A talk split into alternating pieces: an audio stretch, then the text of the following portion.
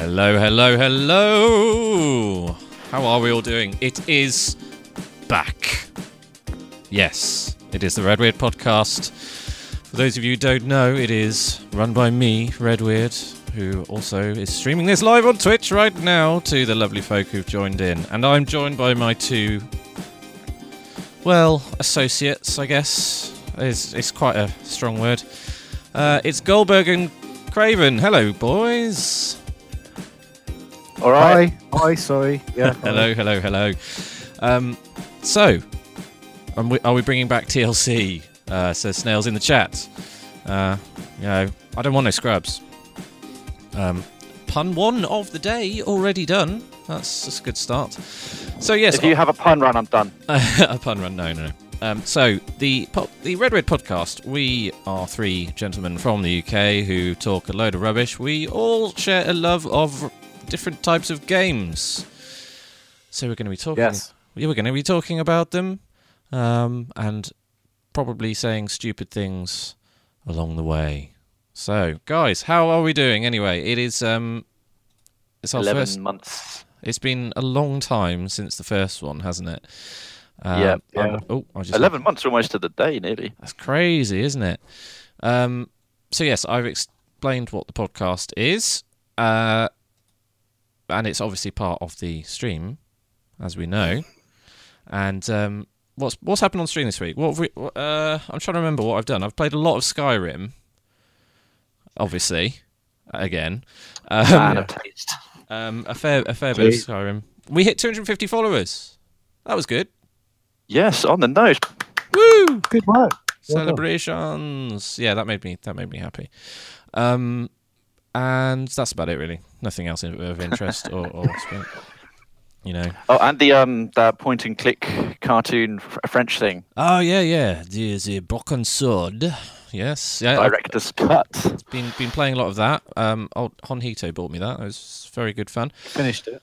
No, I've nearly finished it. I played some more of it on Friday, and I'm really enjoying it. I have to say, I know Goldberg, you quite like point and clicks, don't you? No. No? Yeah, I do, but I don't think I could go in like blind like you have and just nearly complete Broken Sword. I could because I just read the walkthrough. Well, people have been helping me. People have been helping me. It does help. I think you get more motivated by being on stream doing it. It's true. Pressured is the word you're after. I think I have to say I find it's a lot more fun playing games with people online. I really do enjoy it. It's almost like it's a social activity. It is. So what have you guys been up to? Anything IRL of interest? You know, I don't. You know, as long as it's interesting. Yes. You have. No. Yes. Yeah. You went to Edinburgh, didn't you? Are you reading my notes? I went to Edinburgh. Yeah, I went to Edinburgh yesterday. I didn't read your notes. No. I saw it on Facebook. Christmas market. Oh yeah.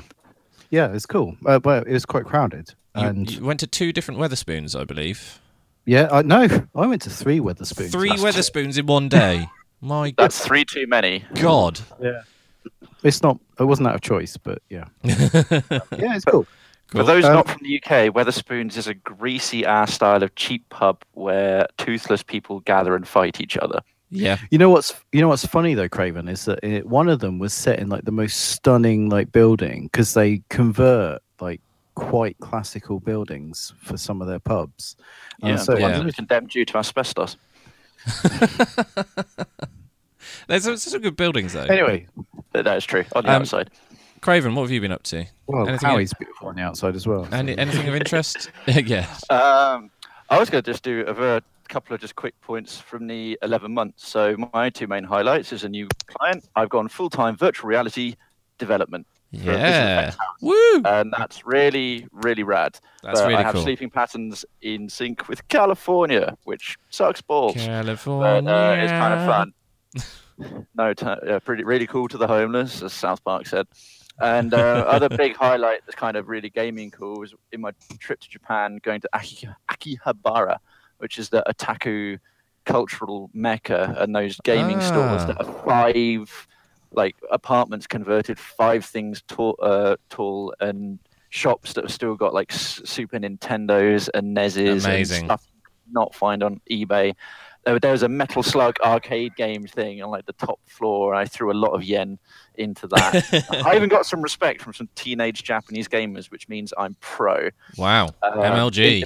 Yeah, in more recent history, I've just been jamming on my guitar all night with my guitar teacher, former housemate, in honor of the passing of the AC/DC frontman. Yeah, I saw that. Taught ourselves, he taught me a whole lot of Rosie. So oh, that's cool. Rest in peace. Yeah, what a tune. First half, because the second half is just a non-stop solo, and I was watching it like, wow, I didn't realize he was that good. Yep. Jesus Christ, and I just went, oh, fuck you, I can't do this. We, sorry, Red, why did you get the respect from the Japanese teenagers? Oh, yeah, yeah. Because I was quite good at Metal Slug, because I remember when I was a kid, yeah. I didn't tell you what my actual news was. Oh, yeah. Which was that I got a SNES Mini. Oh, really? Awesome. Yeah, it's amazing. Where did you get it from? Because they're quite hard to get hold of, aren't they? Got it from the sex shop. Oh, the sex shop. Yeah, yeah, yeah. Which, for those of you who don't know, that's CEX, Computer Exchange. Just clearing that one up. But yes. I actually didn't know that. The problem is they were very... metaphor. There was a bit of a backlash with them because they did actually... sort of buy a load in bulk really cheap and then started selling them on at a massively inflated price. To idiots at inflated prices, yeah. To idiots who go to there and buy SNES Minis. I can't think... Yeah. Bought two. Sex. Got two. Might as well be a sex shop. I mean, I don't think he does that to his SNES Mini. The hole's a bit big. I would. Not that you would tell us. The only other thing of note is that today... is International Men's Day, just like every other day of the year, am I right? Wait, banter. Anything could be a sex toy if you're brave enough, says Snails in the chat. That's risky. Okay, let's move on with the podcast. That's the intro done, sort of. Right. And we've got new sections, but the same old what do we call it? Not jingle, hosts. But the breaker thing. Buffer. The buffer. You're the professional broadcaster. I think it's a sting. I think it's called a sting. If you haven't listened before, you're in for a treat. If you have listened before and you know we're going to the next section, you know what's coming. Brace yourselves, folks. We're moving on.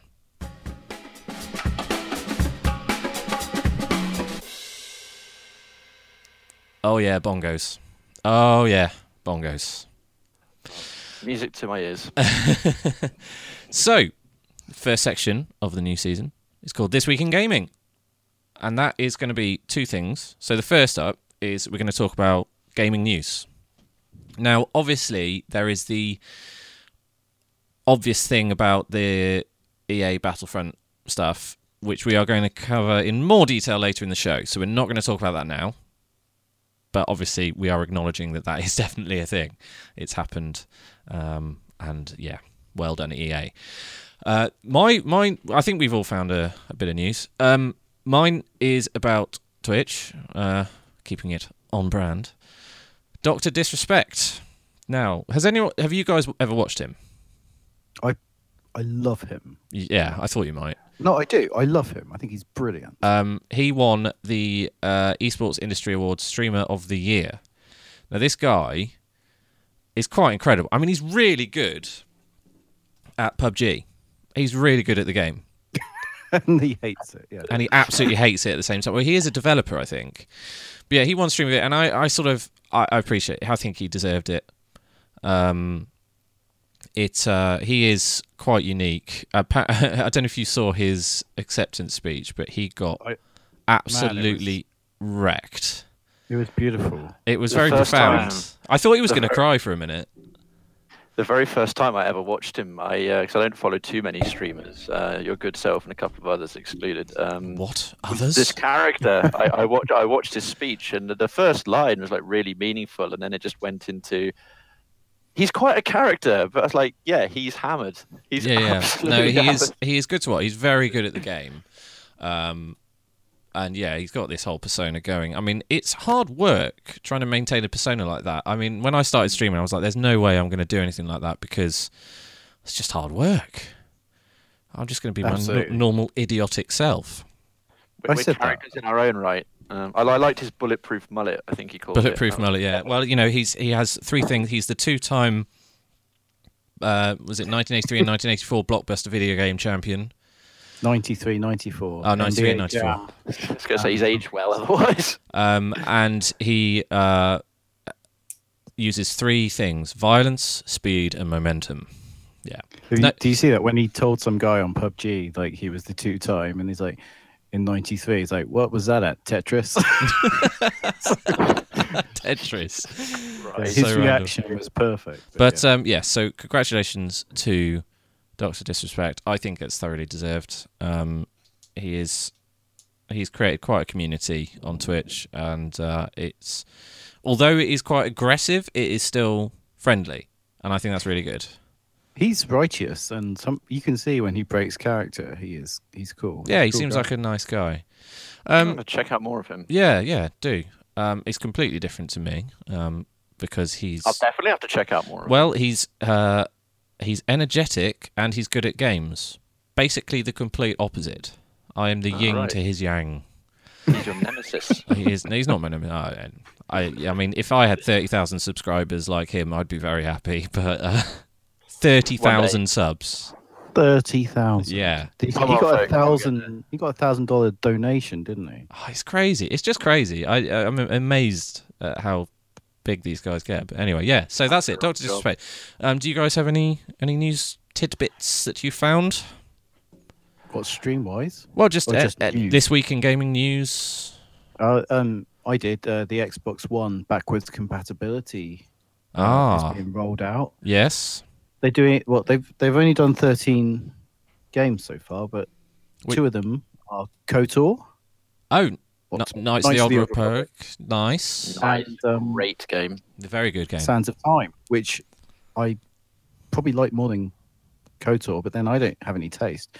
But yeah, Prince of Persia, Sands of Time, great game. Yeah, yeah. Mm-hmm. Better resolution. And higher frame rate. I have to say, I'm not a fan of the whole Xbox One X and PS4 Pro thing, because it feels like it's just not fair on people who bought a PS4 or original Xbox One. They should have released components as microtransactions or something to your PS4. It's amazing how we've managed to tie that in to the theme of the podcast. Wow. Slick. I don't mind. On the PS4 side, it's for the VR component, so it's like, okay, you know, fair enough. They certainly can't. Most consoles, after they've gone around for a little while, they'll do like a newer, packaged up, smaller version. But yeah, this is kind of like a halfway thing. It's because they're becoming more and more like PCs as they try and join the master race. But you know what? Some people can't afford that. Craven. That's true. Craven, it is a good point. Some people have kids, for God's sake. Well, that's... I do, I just don't know if I do. Oh, my God. I might, I just don't know. Moving on, quickly. Craven, have you found anything of interest on the internet? A couple of small bits. As a developer, the artist, games industry, the PUBG desert maps... caught my eye. Yeah. They are rather tidy. Now the screenshots are obviously the nicest shot, best presented. Hopefully they're not bull shots as they're called. But I'm really interested in how those are going to come out from a gameplay, I think, perspective as well, because PUBG is a massive phenomenon. Yeah, and players will have adapted to still a fairly good but single designed map. Yeah. Whereas this time round, they'll have worked off all the metrics or whatever they're gathering from 20 million people now, and actually, hopefully, designed and refined it. Right. Improved a bunch of other things, so it's kind of like a feedback loop, and it'll be even better. Plus, as a Fallout fan, just as kind of Dust Belt desert thing, it looked very, very nice, and that was cool. It does look really good. Obviously, the main problem for a lot of people is the optimization. It is quite resource intensive. So when I stream it, I notice a lot of lag. So I don't stream it very much. But I I think it's coming to PS4, PUBG. It's definitely coming to Xbox. I hear it's coming. See, yeah. I would put the resource issue down to the first map more as it's such an unexpected phenomenon. Because I mean, it's a game that's constantly being developed and iterated on, like DayZ. You know, they're constantly bolting things on, but it's not refined. It was done sort of mod or hobbyist thing that's grown. Whereas this one, now they've got a real solid team. It's like hopefully will be much more optimized from a technical point of view. They have been good. You know, this DayZ. DayZ. Not days then. Days. But because they've set up the PUBG Corporation and they really are listening to it. I have a little gripe about the fact that they're releasing it on new platforms while it's still in early access. I think that seems a bit cheeky, but I mean they've at least got a pedigree behind it. Yeah, and previously I think this is where early access does work. Well, with Steam early access is a much broader thing anyway. Yeah. Used by assholes. Yeah. So this week in gaming, we also look at some. So there are a few new releases this week. The big ones are Skyrim, weirdly, on both the Switch and in VR. Now I watched some VR. I watched someone streaming VR. Burke Black. I don't know if you've heard of him. He's really cool, but he was streaming some Skyrim in VR, and it was a bit weird. I think the problem is with a game as buggy as a Bethesda game, there are going to be some issues, and also it's a game that's 6 years old, and so the textures aren't actually that good. Mm. Well, I don't know. I mean, you're the VR man, so... All right, I'll try and keep this concise. The main... try being an operative word. But the main thing there is a game that was built entirely for 2D interface. No matter what you do, how much a genre lends itself, like a first-person shooter, a first-person big open RPG, will just not be designed. It won't be entirely optimal. No. As an open world, it's just a big thing. It translates really well. And the magic, casting your hands up and blasting fire everywhere and having 3D audio, so a dragon comes over your head. I like that idea is cool. A character looks up and you look up with them because you got all around. That's amazing. Yeah, yeah. No, I do. I don't like that idea of it. Definitely. But yeah, and on the Switch, it was interesting. Nintendo have really sort of broken the mold this time because they're releasing a lot of games, like they're releasing L.A. Noire. They released loads of games that you wouldn't think were sort of Nintendo games. So they're obviously trying to appeal to a wider market.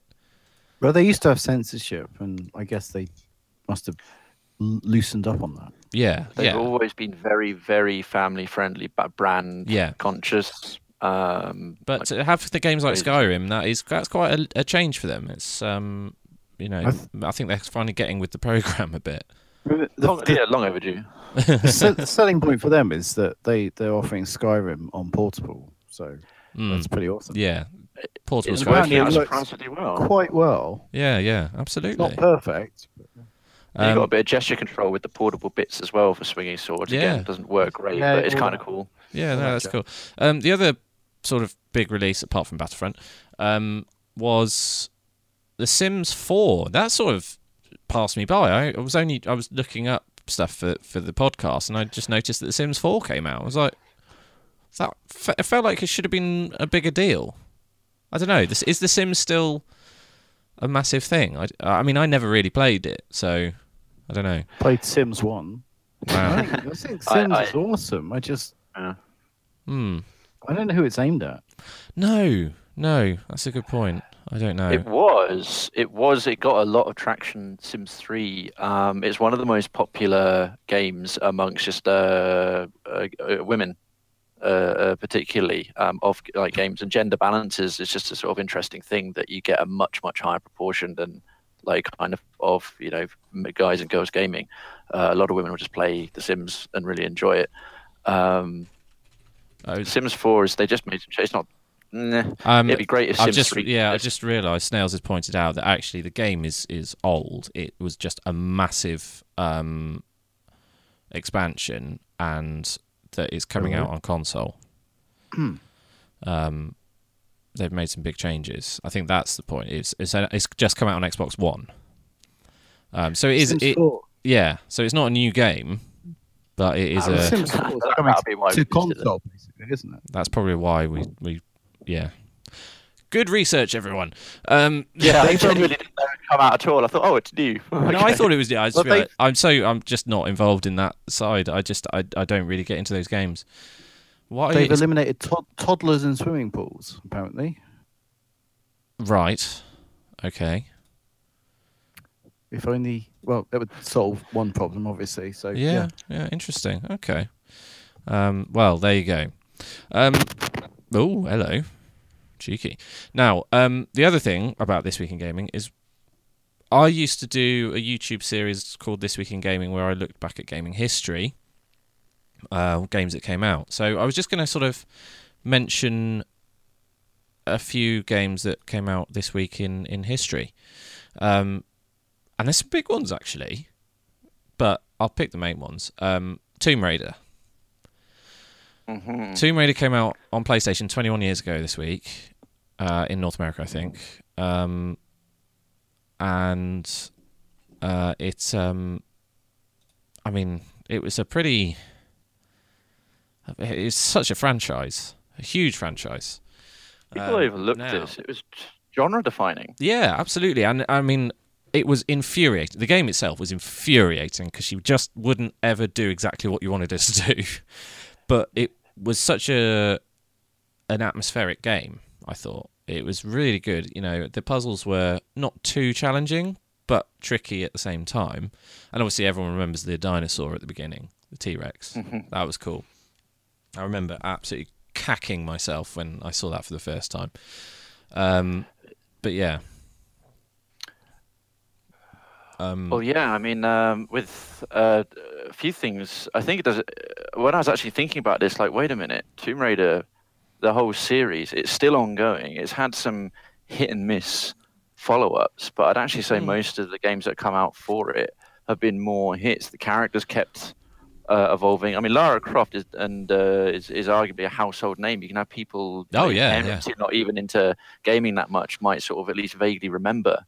Yeah, it was a huge phenomenon. They it's definitely evolved. I got Rise of the Tomb Raider on like Humble Bundle or something, and it's brilliant. And I think the Uncharted franchise actually helped reboot the Tomb Raider franchise because it's got a real similar feel to it. It's better with a man, isn't it? Obviously. Well, it is International Men's Day. And yes, they are making a movie of it with Alicia Vikander. So hopefully it'll be better than the Angelina Jolie early 2000s shocking. I thought she was actually a good pick to play the role just from a casting point of view. It's just a dreadful film. The movies were pretty dire. Yeah, beyond Goldberg's hilarious misogyny, Lara's a sort of stronger character, like female character in games, kind of stands out a little bit but it's very polarizing because it doesn't say very much good, at least back in the early days of Tomb Raider 1, 2 and 3, about character design back then, and the industry was even more dominated by guys, and it still is true today. Yeah. But in terms of actually her character, if you take aside like the massive boobs and impossible proportions and all the other stuff, she's strong, capable. She's not a damsel in distress or anything. I mean, quite superhuman strength when you look at these massive stone blocks that Egyptian slaves had to move in groups of 20, but Lara could just knock around and all that for the sake of puzzles. She had a magic gun as well because it never ran out of bullets. And it was really good at killing endangered species. I don't know if it's damning with faint praise, but it gets overlooked a little bit as one of the sort of stronger female leads or major characters in sort of gaming's major lineup. I would say it's pretty well recognised actually, but I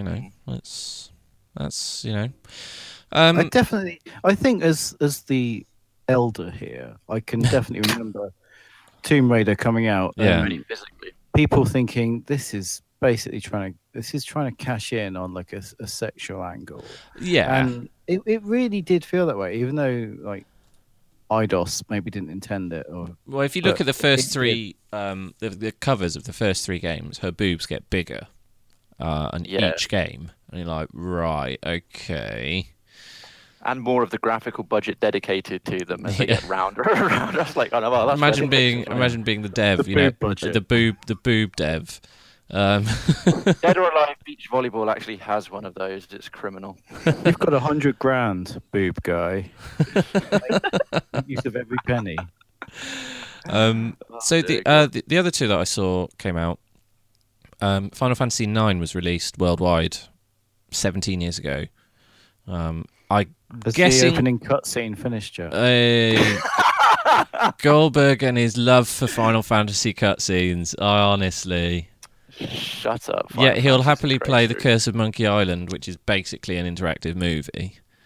So you know, that's not rude.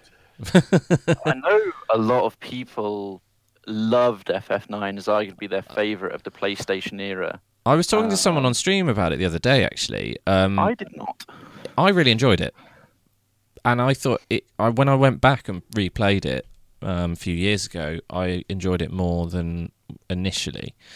Because obviously... I imagine it aged well. I think the problem was when it came out was that FF8 had gone overboard with sort of more realistic graphics.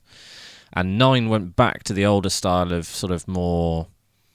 cartoony, gamey style sprites and all that. So that was probably what people didn't like so much. I got to disagree with you there, dude. Simply because 7 and 8. Well, 7 was a phenomenon. That was the thing that just got me into RPGs, one of my favourite genres. But that and 8 were both very far future, dystopic, or highly advanced technologically, and with lots of magic and whatever running around simultaneously. 9 thematically went very much back to a real fantasy world. It was high fantasy and quite cartoonish in its overall presentation, not just the character design. I had issues with it because I wanted it to be 10 out of 10. I wanted it to be amazing because there's some design decisions that just kind of they didn't quite get right. Yeah. Like I remember the way they did limit breaks, like overdrive, and the number of times they would go off at the end of a battle. Oh yeah. Never choose when to use them. Some of the just like unique, but they tried to basically get FF6 and FF5 and the way the 4-party team came back and like the unique classes and all this kind of stuff. Yeah. But the main thing about Final Fantasy back then was it was always built around the mechanics of the random encounter. That's true, yeah. And they got too many gameplay design things not quite right. That for a load of stuff in the narrative and the design, it was awesome. It was just, it was frustrating. Yeah, I think I really liked the story, but you're right. Some of the mechanics were not quite on point. But anyway, yeah. So the other one I saw that came out, now this is... We have to cover this. I mean... Half-Life 2 came out 13 years ago. I mean, what a game. It just... we're still waiting for Half-Life 3. Hey, Valve! Finish it! Valve, get on with it! I think it's going to be one of those things that just never happens. But Half-Life 2 was... I mean, it spawned so many things. When you think about Counter-Strike and Team Fortress and Gary's Mod, all of these... come from Half-Life and the Source engine. The primary thing that came out was for Half-Life 2 was the whole new. That was a masterpiece. That was one of the ones that really drove me towards the games industry. Masterclass in games design. The physics engine. What was good about the Half-Life games was that they didn't take themselves too seriously as well. There was a lot of humour in them, but the gameplay was very satisfying. Oh, deeply. That's what it was. It really did feel like a good game and an achievement when you completed it. Basically, I mean, Goldberg never played it. I know, so he's keeping quiet for the moment. But I think graphically, I love what was it? Half-Life 2. The Half-Lives of 2. Yeah, we're talking about radiation. I think graphically it still holds up because. Really good art direction. It shows you don't just need high poly counts, big texture maps. It was really visually well put together. Yeah. And that counts for loads. And it was the gravity gun thing. I think why make the design so good all the way through. The little tutorials are rolled in as you get better and better. And then the whole final balls-tightly brilliant sequence of, sorry, spoilers, if you're going up the tower and you get the modified, like the messed up version of the gravity gun. So the entire game has been building towards this thing, and then you just get this mad rampage with this kind of amazing super weapon that takes full use of the physics engine. Everything about it is all coming together, all these parts to show their best engaging characters. And a good, I can't say a bad word. It really was. It was an absolute classic. Obviously, Portal was another one I just remembered that. Sorry, that was I was doing funny things. Yes, in Orange Box. In the Orange Box. Yeah. Half-Life 2 and Portal. Yeah, just magnificent. Come out this week. What? Yes. Not like literally this week. Half-Life 2 came out in 2004, I think. Wow. Yeah. Yeah. Wow. We're old. The other one I was just going to do an honourable mention. It is tomorrow, so it's not this week, unless you count Sunday as the first day of the week, which some people do, and they're weird. Correct. I know. Well, we've written people off there straight away. Mass Effect is 10 years old tomorrow. And that's sort of... I don't know what happens. Major brand. Yeah, the ending at 3 happened. That's right. That was a big letdown. Yeah. Such a shame, because I really, really enjoyed the first... Mass Effect 2 was brilliant. But yeah, Andromeda was a bit of a fail by all accounts. I never got it because it just got so many bad reviews. But the first game was fantastic. It was, a new universe, a space RPG, which, win-win. It was just really good. Just really good. Anyway, so that's... There were some other games that came out this week, but we're obviously not going to cover them all. Oh, God. The original ending, even after they changed it, it's like you have a huge, big, tasty three-course meal. You ask for the bill, and the chef comes over, takes a shit on your table. Well, there you go. When you ask for the bill, yeah, it was a metaphor. Well, I don't care. It's funnier when I explain it. Eaten, I don't mind. They can do what they want, I suppose. You can shit all on your table. Scatological preferences. Shits in your soup. Rather they didn't. It's better than or your dessert before the main course. Yeah. Well, that's a nice analogy. Okay. We're going to move on. That was This Week in Gaming. Craven's analogy. That was This Week in Gaming. We're going to move on to our main source of discussion this week. Cue the bongos.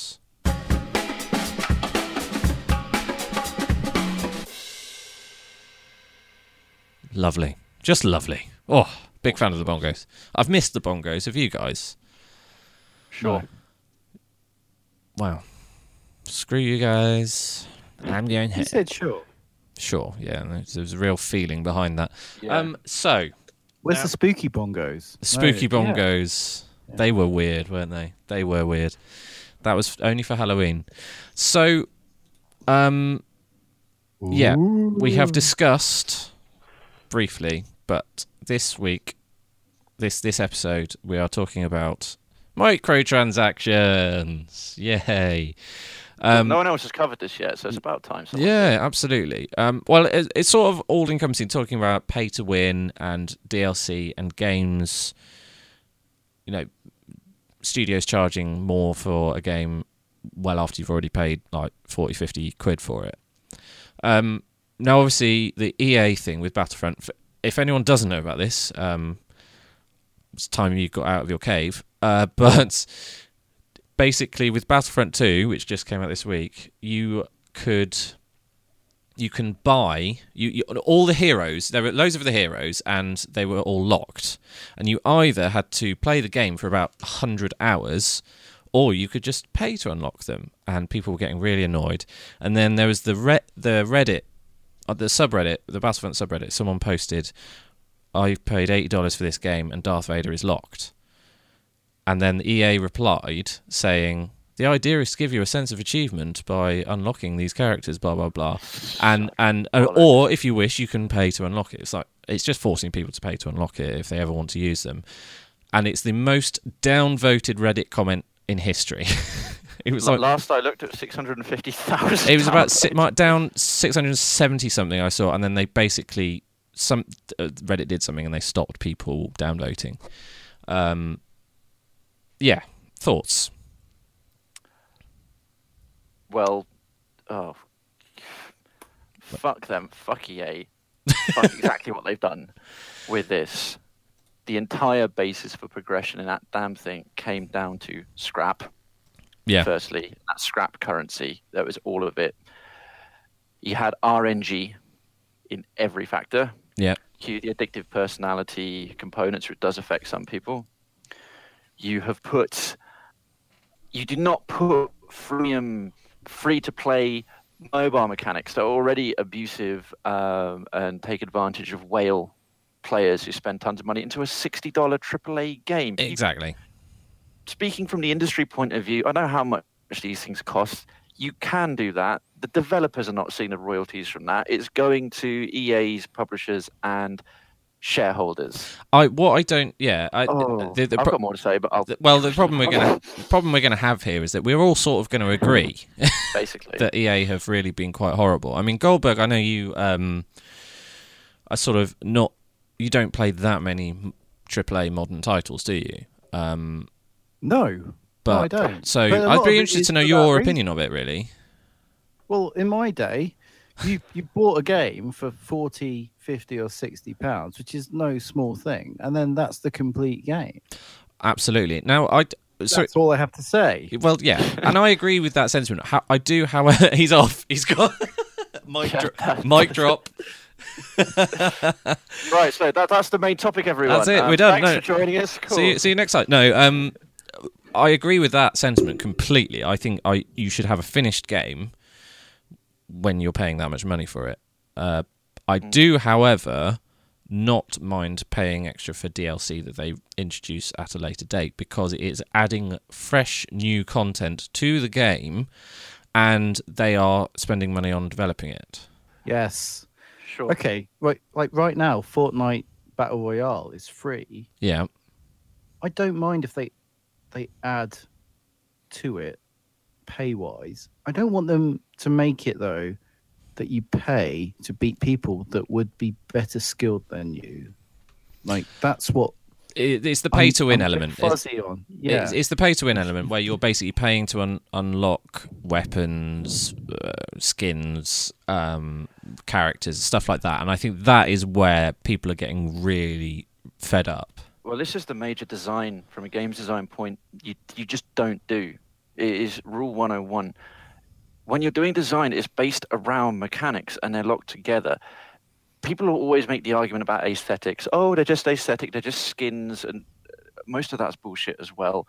But when you're doing things that start speeding stuff up, oh, you get more life, your jetpack, or all the kind of upgrades that actually really improve things, that you can grind or you can buy right off the bat. And then was it with the star cards or something? They You once you ranked up your card level, then you get better and better stuff. And I know they change it. Oh, you have to play for a certain amount, and you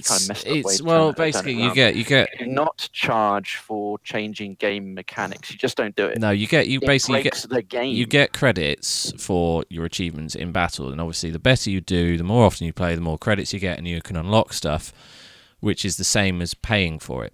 However, they have nerfed it so much that it just will take a stupid amount of time to unlock these things. When you're like, well, I've paid 50 quid for this.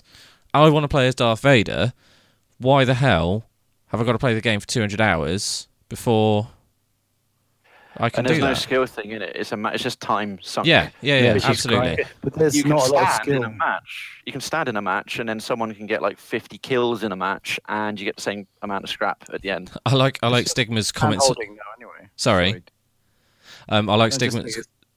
We're interrupting each other. No, Stigma's comment is saying nowadays you buy the $60 game, $10 DLC, $15 DLC, and then $100 because you broke the table because you raged. Very true. That is a very good point. The game's not always, but mostly handheld now anyway. True. So, yeah, you can grind even if you are an absolutely incompetent bell end. And yeah. There's no skill. No, and that, I think that's the thing. Is they're talking they're talking this crap about giving you a sense of achievement. There is no sense of achievement. It's not like if it said you unlock this hero if you manage to kill 10 people in one battle. Then you're like, actually, yes, there is a sense of achievement there. Not just, you have played this game for 100 hours, well done. Yeah, because people get precious about old stuff being skill-locked. Well, okay, I think that's relatively fair if the game's got well-balanced gradation and everything else. But it's the only thing they're rewarding with the time-locking thing is sunk time. Yeah. I mean, imagine if... What does that do psychologically?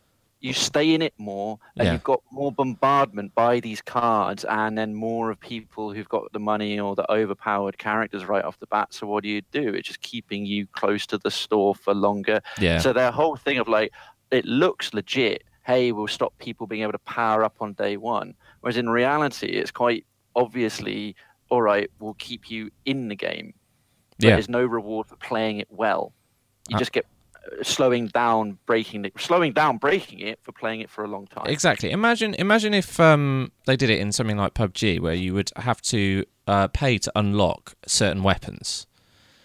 People would pay to unlock those weapons, and then the games would be just completely imbalanced because they'd be the ones who were getting all the kills, winning all the games. It would completely break the game. So I don't understand why EA have done this. I wouldn't be shocked if that happens eventually, though. It won't. It won't. Honestly, because I think this feels like a watershed moment because there's been such a negative response to it. I think they're going to be looking at ways to change. I mean, they'll look at ways of fleecing money out of people for sure, but I think they're going to have to think about it in different ways. No. Okay, fair enough. Maybe now, but I bet they were thinking about it. Probably. I don't know. No, they definitely were. The thing about this is not just... It's been... 27 is how brazen it is. This has been stripped down. It's so... They're not even pretending anymore. The AAA industry, the mobile market, you go back, first iPhone was 2008, whatever, a while back. Yeah. And the boom of the mobile game and this huge range of new casual gamers coming in, or part-time people who wouldn't normally play. And that's overall a good thing. Even if all you hardcore players think it's not, you're wrong, shut up. And you got the 99 cents and people and new indie things, this huge new indie revival. But then it got dirty. Then the gambling components came in the mobile market. And you always got away with it from the freemium point of view. The AAA industry with Activision and EA and Ubisoft and like the major houses, they're just starting to take everything wrong from mobile for like making money. Yeah. And bit by bit. And it started the most innocuous way. I think Team Fortress 2. It was like the hats and the loot crates. And it was very much this community divide because Valve is so sort of beloved and all the rest of it. And then it's crept in. I don't mind paying money for stuff that's not going to have any impact on the gameplay or your performance in there. If people want to pay money for a hat, that's fine, I say. They're stupid enough. Within reason, visual design. Team Fortress 2, for example, was a really, really well-designed, visually designed game. Yeah. And part of that was down to this, look at the sniper, cowboy hat, right? Yeah. And because he had a distinctive silhouette, because he's going to attack you from far away. You're starting to... So that's just a minor thing. But 2017 has been a year of the loot box. Absolutely. It's when you've already taken stuff you're paying for, and then you start RNGing it. You're randomizing it, so people are spending money, and you're still getting, and it's gambling in all but name. I think, and they claimed it wasn't. It clearly is, and I think they've suspended it for now. That was the big thing that happened on Friday. So they've suspended the transactions, but I mean, the cynic in me would suggest that they're just doing that for Christmas, and then in January everything will be back to the way it was. But we'll see. Oh no, Disney have told EA. No, sorry, Disney have told DICE to not do it. Yeah. Oh, okay. Well, we'll see. It'd be interesting, but they definitely did come out with an apology and say, we get it. We messed up. Mistakes were made. So we'll see. We'll see how it goes. They regret the power they held over the players. I think that's it. Yeah, exactly. Yeah. Like Louis CK. So that I think we could obviously. Nice. Cool. We could talk about this for a long time, yeah, but I think we're sort of all in agreement that it's not cool, EA. Really, just not cool, bro. If there's going to be any overall conclusion, I just I hope this is some kind of watershed. It won't just be a temporary block and a backlash. Yeah, yeah. AAA prices for AAA games. There's all, unfortunately, there's this other crap coming on the side of it. There's always gullible idiots. That's the problem. Yeah. I wanted to say something. Yeah, yeah. To do with this, it was one thing I looked up. There's a game that I've never heard of. I'm not going to pretend, called Azura's Wrath. I've heard of it. Yeah. Yeah. So. And you have to pay for the ending. You have to pay $7 to see the end. Yeah. And I just thought that's insane. That's like the low point for me. I can't believe that. You know what's going to happen? There's going to be standard endings, and they're going to start charging if you want to see additional ones. Yeah, well, that's... Calling it. I'm calling it now. It's happened. In before. Castlevania, Lords of Shadow, has a standard ending, and then you've got to pay for the real ending. I like that series. To make Castlevania 2 make sense. I cannot believe that. Oh, wow. That's amazing. I didn't know that. Thank you, Goldberg. That's... fascinating. Yeah, well, you know, I'm really in touch with this scene, so that's deeply depressing but highly informative. Absolutely. Do you know who you remind me of at the moment? I think it's the Hat. I think you remind me of Ed Harris in The Truman Show. Ah, okay. What's his name? Christoph. Yeah, why not? I would do that job. There Sounds you go. Good. You'd control someone's life. Yeah, why not? You'd play a god. Yeah. That comment will make no sense to anyone who is listening on iTunes, which you can do, by the way. Yeah, it will be I'm dressed like Christoph from Truman Show. There we go. It will be nice and slick, edited, polished version going live on iTunes and on the YouTubes. We'll see how it goes. The only time you can get to see our much less funny, unscripted selves is right here on Twitch. Absolutely. So yes, we have discussed microtransactions and all that. I think we're going to leave it there because otherwise we're just going to end up ranting forever. So let's move on to our next section. Bongos.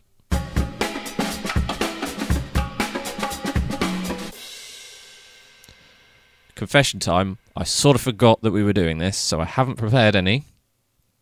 Crap, me too. Are you serious? Neither of you have done it. I have one I wrote whilst we've been doing the podcast. Same.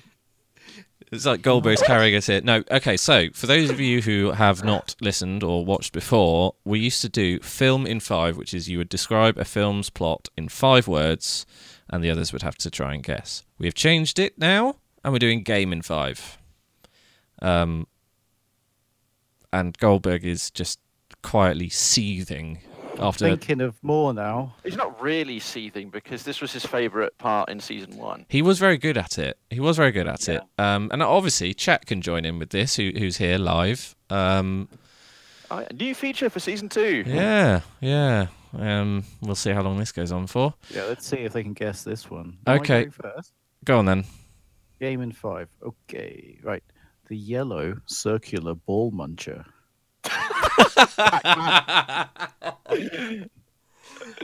Pac-Man, perhaps. Fun fact: if you put your finger in your ear and wiggle it, it sounds like Pac-Man. Whack out. You're lying, aren't you? No, genuinely. That's what it sounds like. Mine sounds like drum and bass. I think you got a problem. Wacko, wacko, wacko. Oh, okay, I can't stop doing that now. That's amazing. Excellent. Thank you. The one I thought of was carbon-14 is useful here. Oh, come on, GCSE chemistry. No. Oh, that's quite esoteric. It's quite a bad one. Hang on. No. We'll get this. Okay. All right. 14 is useful here. Hang on. Just Wikipedia carbon. I think it's carbon 14. I could be wrong now. I think it's 14. No, I don't know what you're talking about. Yeah. It's radioactive isotope of carbon. Yeah, what's it used for? Oh, Half-Life. Half-Life, yeah, because you use the Half-Life of Carbon-14 to date materials. Half-Life is the new Brian Blessed, apparently. Half-Life is the new Brian Blessed. Yeah, we mentioned Brian Blessed quite a lot in the first season, didn't we? But he is a magnificent human being. He's awesome. Legend. Almost as good as David Attenborough. Absolutely. So I see we've moved away from the whole kind of summarise in 5 words to get a clue to just have some weird little... Oh, it can be whatever you like. Goldberg tended to go with that literal interpretations of the title. Because it was taking us too long to guess. Okay, the one I thought up was You Will Die and Die. Dark Souls. Dark Souls 2. Dark Souls 3. Bloodborne. Anything in the Dark Souls series. You can have Demon Souls for extra credit. Fair enough. Okay. Goldberg, have you got any more? Yeah, why not? Okay. Green men standing too close. Green men standing too close. Ooh, I don't know that one. That's... Hang on. Green men. Green men. Right, okay, it's got to be something... It's Goldberg, so it's going to be something from, like, the 90s. No, it's really, really old. Oh, God. The 80s. Classic game. Lemmings? Come on. Get out. No, don't get out. No, that's Mucky Pup said that. Hey, look. It was Mucky Pup who said it in chat. Don't shoot the messenger. I'm mocking RedWeird, never mind. No, Mucky Pup, idiot. God damn it! Use your brain. Green men. So it's green men. Aliens, I'm guessing. Yeah. Well, it's no, standing too close. I have no idea. Well, how would you describe someone who stands too close? Space Invaders. Oh. Space Invaders, of course. Very good. Well, very good. Oh, just don't mention Space Invaders on the stream. You know, Kaz will get crazy and go on about me trying to play me playing Space Invaders on stream. Just don't trigger her. In the original Space Invaders arcade machine, because it was so old, they couldn't have colours in games. Really, it was to get the green ships you defended along the bottom. They would have a green strip. Yeah, yeah, it was all white. It was all just black and white, and then a green strip along the bottom. That's quite cool. So there you go. Do you have any more? Me? Well, anyone. I can try and think of one off the top of my head, but it probably won't work. We're not that smart. I just completely forgot about this. Basically, I did think. No, I had one, and okay. Oh God, how did I put it? Because I didn't keep it because I didn't realise how desperate this would be. Quick, scrape the barrel. Non-landlocked, primary monikered location. Non-landlocked primate monikered location. Okay, The Secret of Monkey Island. Yeah, whatever, yes. Monkey Island. Yes. Monkey Island. I just thought of one off the top of my head. Okay. So clever. Okay. Bollocks. You will bollocks. Scraping lots of bollocks. Yeah, hang on, I just think that's 6 words. Scraping lots of barrels. Scraping lots of barrels? Is that Donkey Kong? Oh, God damn it, don't have to get that quickly. So we're all doing games that I've played on stream. In what way do they scrape barrels in Donkey Kong? Well, he's pretty burly and the barrels aren't very large. I'm assuming, you know, in and out. I'm assuming some scraping occurs. Or he's got some kind of monkey lubricant all over his fur and it's just like... He's got some what? Never mind. Good. I was talking about lubricating my monkey. Lubricating your monkey. Good God. It's got really weird. It is the Red Weird podcast, after all. Podcast, yeah. Oh man. Well, okay, we'll do. I promise we'll do better next time. I promise. We'll remember next time. I promise I will come up with some next time. I did actually remember I got distracted while we were preparing. We did actually prepare for this. It shows as well. Oh yeah. Smooth operation as usual. But anyway, so that is that's it. Wow. Amazing. Yeah, cool. It's been fun. I've really enjoyed it. Absolutely. It's really good to be back. I've had a lot of fun. So the final edited version will go up on iTunes and I will also put this on YouTube as well, so people can consume it in various forms. Are we still doing the old SoundCloudy stuff too? It's hosted on SoundCloud, so it will be on SoundCloud for those of you who do not have an iPhone. You can those grown-ups amongst you. You can tune in. You can tune in on SoundCloud. If you have a SoundCloud, use that. Yeah. So on again, the RedWeird podcast. I keep forgetting that that's your mic and thinking you have a really dark, thick soul patch, Goldberg. I shaved it off for the moustaches, which you. Yeah. Yes. Oh, that's a good point. Yeah, we didn't. We haven't mentioned that. Movember. We all three of us are growing the moustaches. Craven's webcam isn't fantastic at the moment, unfortunately, so you can't really see it. It's really good in Discord. Yeah, we're all growing it. It's supporting many causes, and actually, it's a good one because it is. That's a bit better. Yeah, lovely. Oh, nice close-ups there. That's one for the bank, everyone. We are raising money. We are raising money for the for Movember, and they are raising money for testicular cancer, prostate cancer, male things, and but also this year for mental health and suicide prevention. And we've done quite well. We're at about 430 something pounds, and that's really good. People have been very generous. If you can sponsor us, that would be amazing. Go to. I'm about to put a link in the chat. Well, actually, don't bother. Oh, I can do the Movember command. Boom. Look at that. Nice. Whoa. Well-oiled machine. But if you are listening on iTunes, go to... Where is it? Where do they go? Where do they go to find out what we're doing? Just check me out on Twitter or Twitch, and there's a link to our page. Basically, give what you can, if you can. We are looking like... Well... I said before we went live, I feel like a sort of Second World War air pilot from the British RAF. What hell? Let's go shoot some of those jetties, yes? I was trying to do a tribute to Lemmy with my handlebar moustache, but it looks halfway between some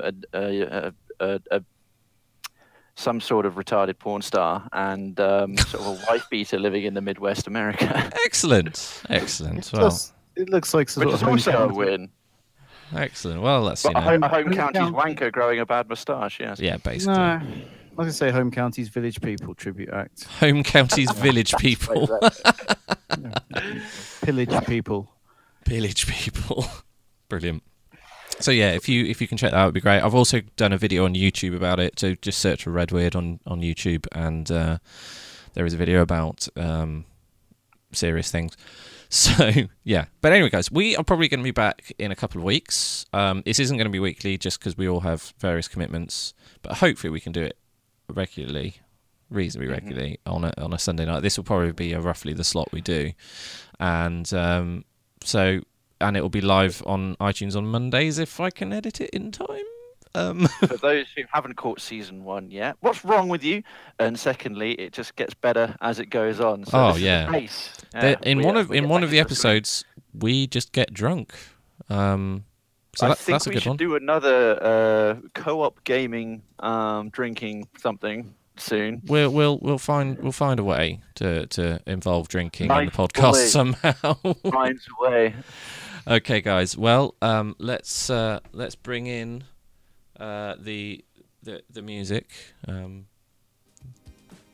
fade it in slowly. There you go. Look at that. I could do my own radio show, no problem. Professional. Thank you guys for joining me. Thank you. It's been a pleasure. You're welcome for the privilege. Thank you guys, and thank you to everyone who's been watching live on Twitch. I hope you've enjoyed this. I'm back on stream Monday 2 p.m. GMT. We'll probably be playing some Skyrim, and everyone else, stay weird, and we'll see you very soon. Goodbye. Bye.